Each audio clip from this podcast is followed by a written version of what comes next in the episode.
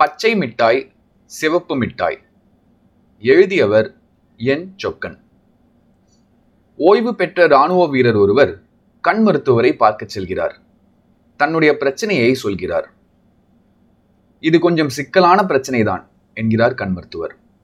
அவரை சில பரிசோதனைகள் செய்துவிட்டு மனசை திடப்படுத்திக்கோங்க. இந்த நோய்க்கு மருத்துவம் கிடையாது. இனிமே கடவுள்தான் உங்களை குணப்படுத்தணும் என்கிறார். நோயாளி இதை கேட்டு நொந்து போகிறார். மருத்துவரே கைவிட்ட பிறகு அவரால் என்ன செய்ய இயலும்? தன்னுடைய நிலையை நொந்து கொண்டு அந்த நோயுடன் வாழ பழகுகிறார்.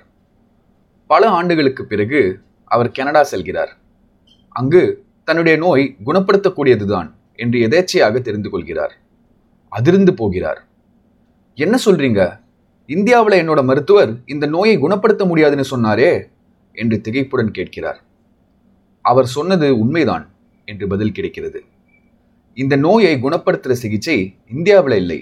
ஆனால் வெளிநாட்டில் இருக்கு. இதை கேட்டதும் அந்த முதியவருக்கு மிகவும் மகிழ்ச்சி. தேவையான சிகிச்சையை செய்து கொள்கிறார். தன்னுடைய பல ஆண்டு நோய்க்கு தீர்வு பெறுகிறார். உடனடியாக அவருக்கு தன்னுடைய மருத்துவர் மீது மிகுந்த சினம் எழுகிறது. இந்த நோயை கடவுளால் தான் குணப்படுத்த முடியும்னு சொன்னாரே அது எவ்வளவு பெரிய பொய்? என்று எரிச்சலில் பொங்குகிறார். வெளிநாட்டுக்கு போனால் இந்த நோயை குணப்படுத்திடலாம்னு ஒரு வார்த்தை சொல்லியிருந்தா நான் இத்தனை ஆண்டுகளாக கஷ்டப்பட்டிருக்க மாட்டேனே என்று ஆதங்கப்படுகிறார். இது கற்பனை கதை இல்லை. பேராசிரியர் அமோட் குப்தா என்ற மருத்துவர் அந்த ஓய்வு பெற்ற இராணுவ வீரரிடம் நேரில் பேசியிருக்கிறார். அவருடைய ஆதங்கத்தை புரிந்து கொண்டிருக்கிறார். அதை நம் எல்லாருக்கும் பயன்படும் வகையில் விவரித்திருக்கிறார். இந்த நிகழ்வை அந்த கண் மருத்துவருடைய இடத்திலிருந்து யோசிப்போம். அவர் சொன்னது பொய்யா? ஒரு விதத்தில் அது பொய் இல்லை. இந்தியாவில் இந்த நோய்க்கு சிகிச்சை கிடையாது என்பதுதான் உண்மை. அதைத்தான் அவர் தன்னுடைய நோயாளியிடம் சொல்லியிருக்கிறார். ஆனால் இன்னொரு விதத்தில் அது பொய்தான். வெளிநாட்டில் இதற்கு சிகிச்சை உள்ள நிலையில் உங்களை கடவுளால் தான் காப்பாற்ற முடியும் என்று அவர் சொல்லியிருக்க கூடாது குறிப்பாக நோயாளிகள் மருத்துவர் சொல்லை மிகவும் நம்புகிற சூழ்நிலையில் அவர் இன்னும் கவனத்துடன் செயல்பட்டிருக்க வேண்டும். இந்த நோய்க்கு வேறு எந்தெந்த நாடுகளில் என்னென்ன சிகிச்சைகள் உண்டு என்பதை தெரிந்து கொண்டு அந்த நோயாளிக்கு தெரிவித்திருக்க வேண்டும். அது இயலாது என்றால் நீங்க வேணும்னா வெளிநாட்டு மருத்துவர் யார்கிட்டையாவது பேசி பாருங்க என்றாவது சொல்லியிருக்க வேண்டும். நாம் ஒரு துறையில் ஈடுபடுகிறோம் என்றால் நமக்கு தெரிந்ததை நாம் இதுவரை கற்றுக்கொண்டதை மட்டுமே செய்து கொண்டிருக்க கூடாது. அந்த துறை சார்ந்த புதிய முன்னேற்றங்கள் மாற்றங்களை எல்லாம் தொடர்ந்து தெரிந்து கொள்வதும் நம்முடைய கடமைதான். அப்போதுதான் நாம் அதில் வல்லுநர்களாகிறோம். நம்முடைய கருத்துக்களை பிறர் மதித்து பின்பற்றுவார்கள். அந்த மதிப்பை தக்க வைத்துக் கொள்வதற்கு நாம் தொடர்ந்து படிக்க வேண்டும் கேட்க வேண்டும் ஆராய வேண்டும் நம்மை புதியவர்களாக வைத்துக் கொள்ள வேண்டும்.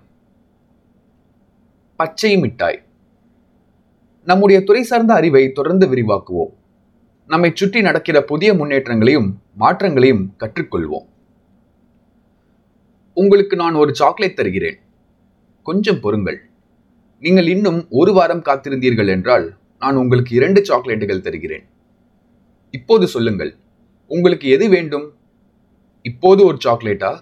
ஒரு வாரம் கழித்து இரண்டு சாக்லேட்களா? இந்த கேள்விக்கு சட்டென்று பதில் சொல்வது மிகவும் கடினம். உடனடியாக சாக்லேட்டை தின்பது ஒரு மகிழ்ச்சி. ஆனால் ஒரு வாரம் காத்திருந்தால் அந்த மகிழ்ச்சி இரட்டிப்பாகும். நாம் அதற்கு தயாரா? வாழ்க்கையில் இது போன்ற கேள்விகளை நாம் அன்றாடம் சந்தித்துக் கொண்டிருக்கிறோம். பல நேரங்களில் காத்திருக்க பொறுமை இல்லாமல் ஒரு சாக்லேட் போதும் என்று தீர்மானித்து விடுகிறோம். அதாவது தொலைநோக்கை மறந்து இப்போதைய மகிழ்ச்சியில் மட்டும் கவனம் செலுத்துகிறோம். இல்லாவிட்டால் தொலைநோக்கில் கவனம் செலுத்திக் கொண்டு இன்றைய மகிழ்ச்சியை விட்டுவிடுகிறோம் எடுத்துக்காட்டாக மதிய உணவுக்கு வெளியில் செல்கிற ஒருவர் சாண்ட்விச் பீட்சா பர்கர் போன்ற விரைவு உணவுகளை சாப்பிடலாம். அல்லது காய்கறிகள் நிறைந்த உடலுக்கு நலத்தை தருகிற சாப்பாட்டை தேர்ந்தெடுக்கலாம். முதலாவது இன்றைக்கு மகிழ்ச்சி. இரண்டாவது என்றைக்கும் மகிழ்ச்சி. அப்படியானால் உடனடி மகிழ்ச்சிக்காக நாம் எதையும் செய்யக்கூடாதா? செய்யலாம். ஆனால் அதில் மட்டும் கவனம் இருக்கக்கூடாது. ஒருவர் தன்னுடைய குடும்பத்தை காப்பாற்றுவதற்கென நெடுநேரம் வேலை செய்கிறார் என்று வைத்துக் கொள்வோம்.